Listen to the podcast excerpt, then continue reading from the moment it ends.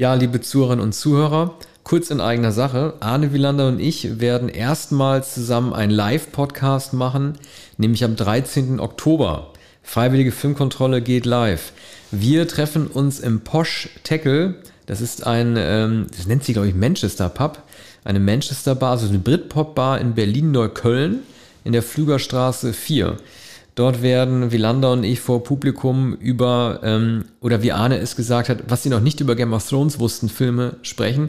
Wahrscheinlich über Fantasy-Filme wie Game of Thrones und Herr der Ringe, aber auch Favoriten wie Conan. Und im Anschluss daran werde ich aus meinem Buch A Lifetime Full of Fantasy vorlesen, zumindest ein bisschen.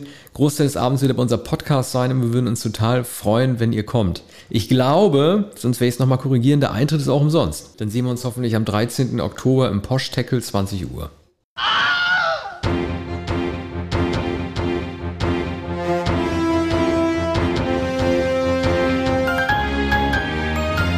Ja, hallo, eine Sonderausgabe unseres Podcasts Freiwillige Filmkontrolle. Heute mit Hera Wittenberg, die die meisten wahrscheinlich schon kennen von einer anderen Folge, die wir vor allerdings schon ne, zwei, zweieinhalb Jahren gemacht haben. Und äh, seitdem war natürlich Corona-Zeit, aber das war eigentlich nicht der Grund, weshalb wir nicht gesprochen haben. Wir haben erst jetzt eine Serie gefunden, auf die wir uns geeinigt haben und die Hella vorgeschlagen hat, nämlich Only Murders in This Building. Mit Steve Martin, Martin Short und Selena Gomez. Eigentlich müsste man Selena Gomez zuerst nennen, aber sie spielt doch, äh, sagen wir, die dritte Geige in diesem Film. Steve Martin und äh, Martin Short haben schon einige Comedy-Auftritte gemeinsam gemacht. Ähm, einer ist auch auf Netflix zu sehen, ihr äh, Bühnenprogramm. Beide befreundet, beide seit langem auf der Bühne in Filmen tätig. Und ähm, Steve Martin hat, wenn ich es richtig weiß, auch hier am Drehbuch mitgeschrieben. Martin Short nicht, oder? Genau, Steve Martin ist da äh, ganz an der Produktion beteiligt, an der Stoffentwicklung und äh, ja, hat sich natürlich auch gleich mal so eine der wichtigsten Hauptrollen gekrallt und äh, verlässt auch gerne in Interviews verlauten, es könnte auch seine letzte Rolle sein, ja. vor der ähm, Kamera zu ja. sehen sein möchte. Ja, man merkt schon, dass er es geschrieben hat. Er hatte einige Filme geschrieben, darunter äh, und auch inszeniert. LA Story, glaube ich, ist der berühmteste Film, den er geschrieben und inszeniert hat. Und zwar Anfang der 90er Jahre, meine ich. Das ist schon sehr, sehr lange her. Ähm, ja, äußere dich doch bitte, also ich will kurz äh, skizzieren, worum es sich handelt. Es handelt sich ähm, einerseits um eine Detektivgeschichte, um ein Whodunit, spielt in einem New Yorker Gebäude, es sind äh, New Yorker Geschichten, aber solche, die in Apartments spielen, die in Fluren spielen, nämlich in dem Arcona, heißt es Arcona? Arconia, genau. Arconia-Gebäude. So. Ja, ja. Im, ein großer, alter, äh, eleganter Kasten, ein bisschen runtergekommen, aber mit Türstehen, mit Portier, ähm, Pflanzen in den Gängen. Ähm, für, äh, Steve Martin spielt einen notabene alternden Schauspieler, der früher eine berühmte Serienrolle hatte. Das ist nun schon ziemlich lange her. Allerdings soll die Rolle wieder aufgenommen werden in einer anderen Serie und er darf wieder spielen. Wie er dann feststellt, das ist, glaube ich, eine der drolligsten, rührendsten Szenen, äh, hat er jetzt doch eine sehr kleine Rolle, während er früher natürlich die Hauptfigur war tritt er jetzt imperial am Set auf und dann merkt er, dass er nur ein paar Sätze zu sagen hat und, und möchte so kommandieren wie früher. Das sieht man in der zweiten Staffel, die ähm, die vor ein paar Wochen angelaufen ist. Äh, die erste Staffel ist schon um einiges älter. Nun, jedenfalls gibt es äh, Vor mysteriöse Vorgänge in diesem Haus, ähm, Morde in diesem Haus und ähm, dieses Trio versucht, die aufzuklären, nämlich als Privatdetektive im doppelten Sinn, nämlich Amateurdetektive. Und da trifft es etwas Agatha Christie und Hercule Poirot. Ungefähr bei Agatha Christie gibt es ja auch solche ähm, Ama äh, Amateurdetektive aus Leidenschaft. Aber nun dein Urteil oder was hat dich äh, zu der Serie gebracht? Denn das war ja, äh, das war ja nicht so, dass man überall davon gelesen hätte. Ich jedenfalls hatte lange nichts darüber gelesen, habe dann äh, erfahren und eigentlich von dir erfahren, dass es Only Murders gibt. Ja, Naja, es ist jetzt schon die zweite Staffel und die erste war für mich so eine richtige Überraschung. Im vergangenen Jahr ist dies im August angelaufen. Eigentlich eher so die Zeit, in der ich so ein bisschen immer auch suche nach neuem Serienfutter, mhm. weil ich binge ja wirklich rund um die Uhr so alles weg und da fehlte mir was.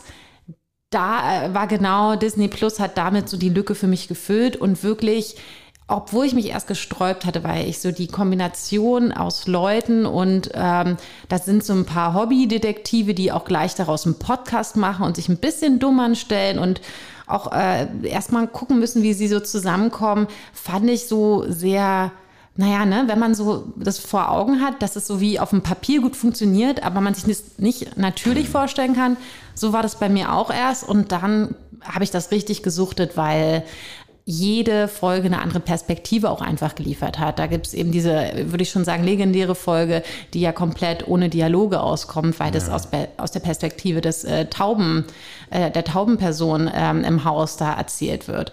Deswegen jetzt so zweite Staffel lief an. Äh, da ist jetzt auch wirklich schon auch das Finale gelaufen ähm, von diesen zehn Folgen da war ich total interessiert, ob die das noch aufrechterhalten können. Halt mhm. Halt genau dieses, machen wir jede Folge was anderes und können wir das auch hinbekommen, so selbstironisch zu sein. Auch dass so ein Martin Short und ein Steve Martin eigentlich genau wissen, dass sie ein bisschen auf dem absteigenden Ast sind, ihre Karrieren jetzt nicht mehr die frischesten sind. Und das wird alles auch immer wieder, ja, so mit den Augenzwinkern reingebracht. Ja. Ne? Sie kommen im Kino nicht mehr vor. Steve Martin hat früher fast jedes Jahr einen Film gedreht Vater der Braut, etwa die beiden äh, Teile, habe ich übrigens in lieber Erinnerung, auch Anfang der 90er Jahre.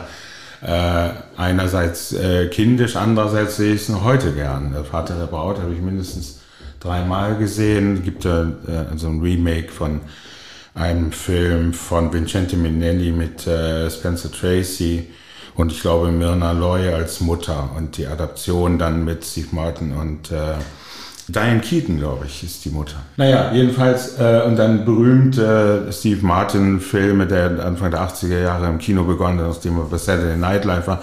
Davor war er äh, Stand-up-Comedian, sehr erfolgreicher Stand-up-Comedian, und zwar schon Ende der 60er Jahre. Er ist also erst sehr spät und grauhaarig äh, zu Tote tragen keine Karos gekommen und damit ist er dann sofort berühmt geworden und hat dann viele Slapstick-Filme gedreht. Martin Short, auch Stand-up-Comedian, äh, der auch äh, von äh, Jerry Seinfeld in Comedians äh, in Cars Getting Coffee interviewt wurde, übrigens genauso wie Steve Martin. Äh, und der äh, in den 80er Jahren bekannt wurde durch Joe Dantes Die Reise ins Ich, da habe ich ihn zum ersten Mal bemerkt. Der übrigens auch ein Vater der Braut, ich glaube, den ähm, den Braut, wie sagt man, Hochzeitsberater hm. spielt, einen Französelnden. Früher gab es Begriffe äh, für die manierierte Art, in der er da auftritt. Aber sage ich jetzt nicht. Äh, naja. Kurzum, du hattest mir gesagt, Martin Short sei dir sogar hier noch sympathischer oder ja. no, sei die entscheidende Figur.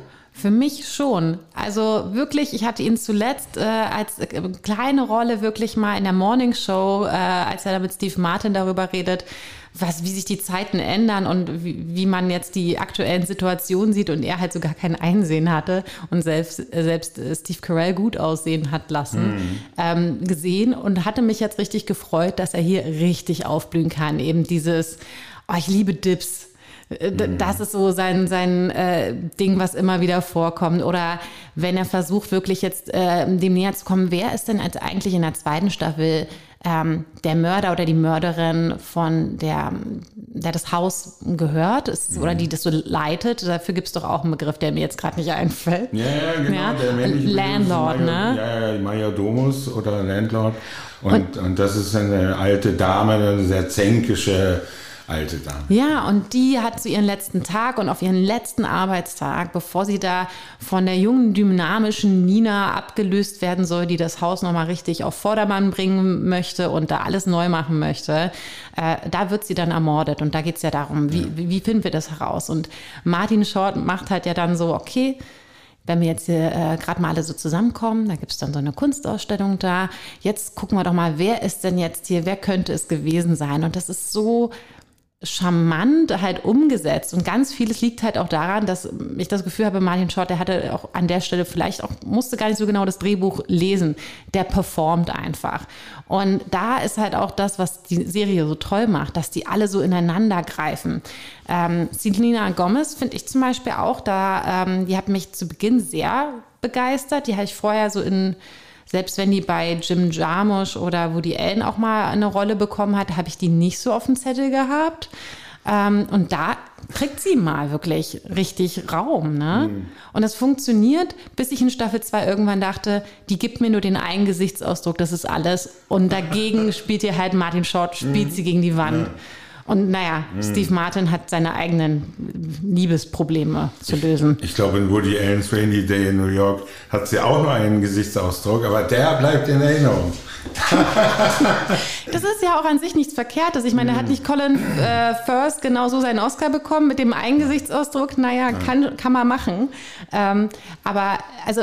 Das ist hier eine ungewöhnliche Entscheidung, dass überhaupt eine junge Frau in diesem alten Kasten da lebt. Aber ich glaube, es gibt eine Erklärung dafür. Sie hat schon in der Kindheit da gelebt. Mhm. Ist ja jetzt äh, so, na, will nicht uncharmant sein, äh, Ende 20 oder 30 Jahre und die Schauspielerin die, Gomez. Genau, die ist in den 20 auch in eine Frau in dem Alter natürlich. Aber du bringst genau das auf den Punkt, was auch mein Problem mit der Staffel 2 ist. Ganz viele Sachen bleiben so Fragezeichen. Eben so richtig klar, warum jetzt diese Mabel auch sich dann mal ein bisschen in der Kunstwelt tummeln kann mhm. und, und aber dieses Haus da haben kann und, und sonst auch nicht wirklich viel macht, außer mit diesen zwei ähm, Typen halt abzuhängen und zu überlegen, wie man daraus jetzt einen Podcast macht und ob der überhaupt mhm. weitergeführt werden darf bei dieser laufenden ja. Ermittlung, macht die nicht viel. Das sind so viele Fragen.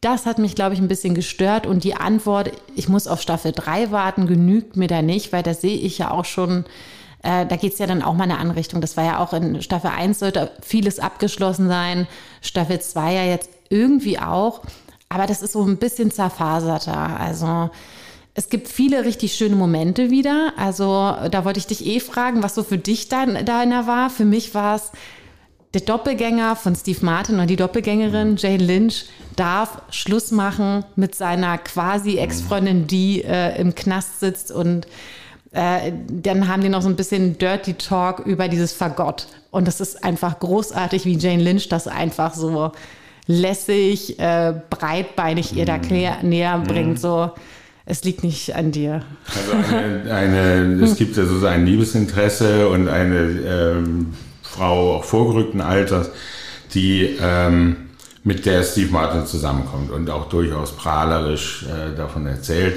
Und die ist Fagottspielerin. Ne?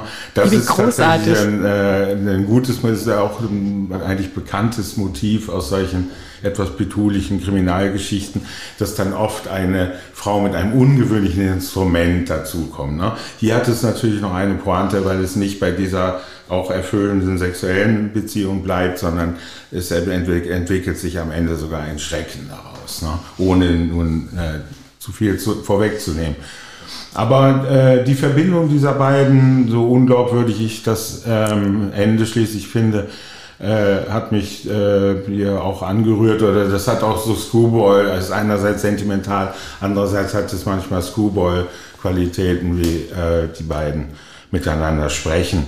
Dann, du hast schon die Kunstsinnigkeit erwähnt oder die, die, ähm, das eben auch eine ähm, eine Frau, die äh, Gemälde erheblichen Wertes gesammelt hat, was man zunächst nicht wusste.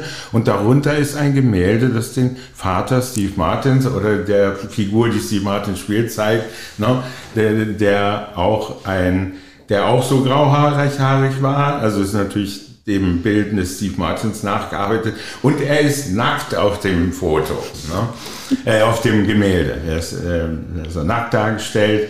Und äh, sie rätseln sogar darüber, ob Teile seines Penis zu erkennen seien auf dem Foto. Und äh, nicht zu vergessen, er ist nicht allein auf dem Foto, sondern mit einer Geliebten. Und Steve Martin denkt dann darüber nach, wer diese Frau gewesen sein könnte. Ja, stimmt. Das ist auch so richtig schön absurd. Vor allem ab dem Punkt, wenn dieses Gemälde dann plötzlich bei äh, der neuen im, im Apartmentkomplex hängt, bei Amy Schumer, die auch einfach Amy Schumer spielt mhm. und am liebsten auch so ein bisschen mit Detektiv spielen will oder was eine Netflix-Produktion, glaube ich, will sie aus der ganzen Geschichte machen, aus diesen Fällen im Arconia. Mhm. Und das ist äh, ja auch so die Qualität, ne? Immer diese ein bisschen Meta mit reinbringen, mhm. dieses ähm, die wissen jetzt schon gerade, dass die wieder ähm, diese klassische ähm, ne, Wand durchbrechen und wir jetzt gerade schon wieder auf einer anderen Ebene sind, auch zum Ende der zweiten Staffel dieses, wir müssen jetzt endlich mal herausfinden, wer hier gemordet hat, äh, das dauert sonst zu lange. Wir haben ja nicht so viel Zeit. Es geht ja auch darum, dass es eben nur diese zehn Folgen ungefähr eine halbe Stunde so hat. Und ja, das ist schon immer herrlich. Aber gerade diese Bildgeschichte und was hat's mit Steve Martins Vater, war der nachher, oder mhm. ne, Charles, wie er in der Serie heißt, was hat es mit dem auf sich? Da haben sie mich wieder verloren, weil ich fand, das ist, das ist eben wieder so ein Zerfasern in eine Richtung gehen, die für mich nicht die Dynamik der drei mhm. zeigt oder eben dieses, wir nehmen Podcast auf und werden damit groß und mhm. kriegen ja auch Fans. Das geht so da für mich weg und hat auch nicht die Lösung, außer dass wir mal Shirley MacLaine ja. zu sehen bekommen. Ja, ne? Shirley MacLaine. Es gibt natürlich viele Bewohner in einem so großen Gebäude. Das wird hier ausgeschöpft, indem ähm, neben äh, Shirley MacLaine, ich, ich traute meinen Augen nicht, als ich sie sah, aber man erkennt sie noch immer sehr gut, sieht auch noch immer sehr, sehr äh, gut aus. Und äh, Sting ist ein Bewohner des Hauses, nämlich das Penthouse natürlich. Und der, dem begegnet äh, Steve Martin, begegnen alle im Aufzug und der ist sehr unbeliebt und fürchtet sich vor Hunden, glaube ich. Ne?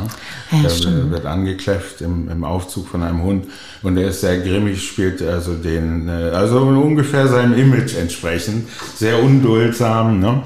Und Tina Fey kommt vor als äh, Leiterin eines Besetzungs-, eines Castingbüros, glaube ich. Ne? Nee, die hat halt also den, den Anti-Podcast oder also sie ist halt die, ja. äh, die von vornherein schon eigentlich ja. die berühmten Podcasts macht. Ja, auch Podcast. alle ähm, drei, ja, äh, Mabel, Charles und ähm, wie hieß Martin Shorts, äh, Oliver Putnams äh, mhm. Charakter sind ja alle riesige, riesige True Crime Podcast-Fans und die machen halt alle diese ähm, Cinda Canning nennt sich, glaube ich, äh, Tina Fey in der Serie. Mhm. Und ähm, die guckt halt natürlich auch, was passiert um sie herum. Und dann sieht sie diesen Podcast, der plötzlich auch wirklich Fans da ranzieht und alle rätseln mit.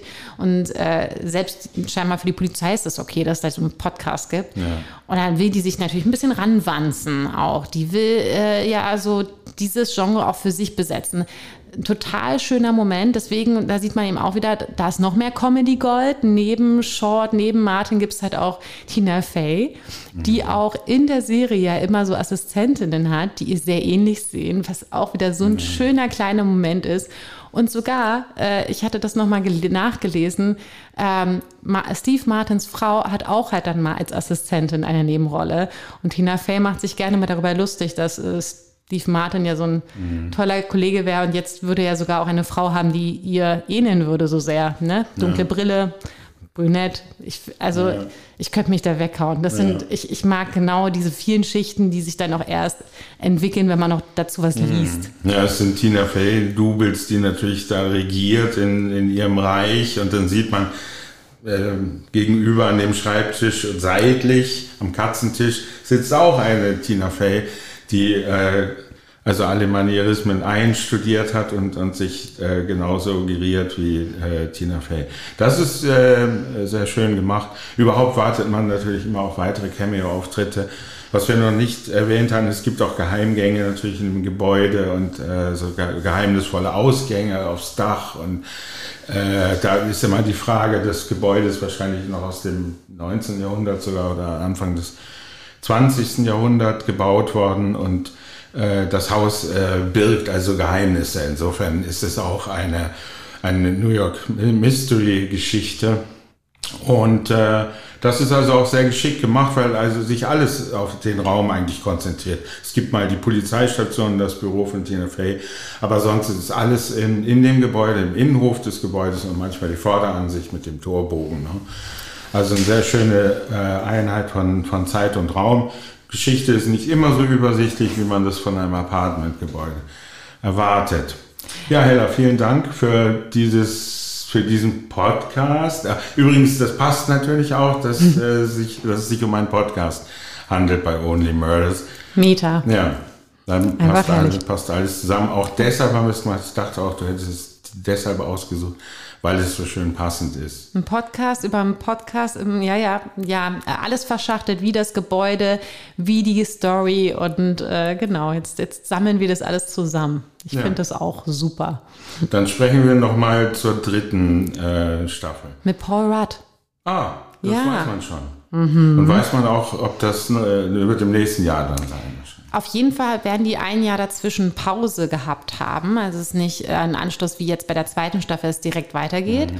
Und äh, was natürlich noch hoffentlich den Charakteren nochmal Zeit gegeben hat, sich auch so ein bisschen zu entwickeln und alles ein bisschen ruhiger anzugehen, mhm. vielleicht in dem, was sie uns erzählen wollen. Ja, und noch mehr Cameo-Auftritte. Es gibt noch viele Freunde von Steve Martin. Stimmt. Ja, vielen Dank. Gerne. Und vielen Dank fürs Zuhören. Bis demnächst.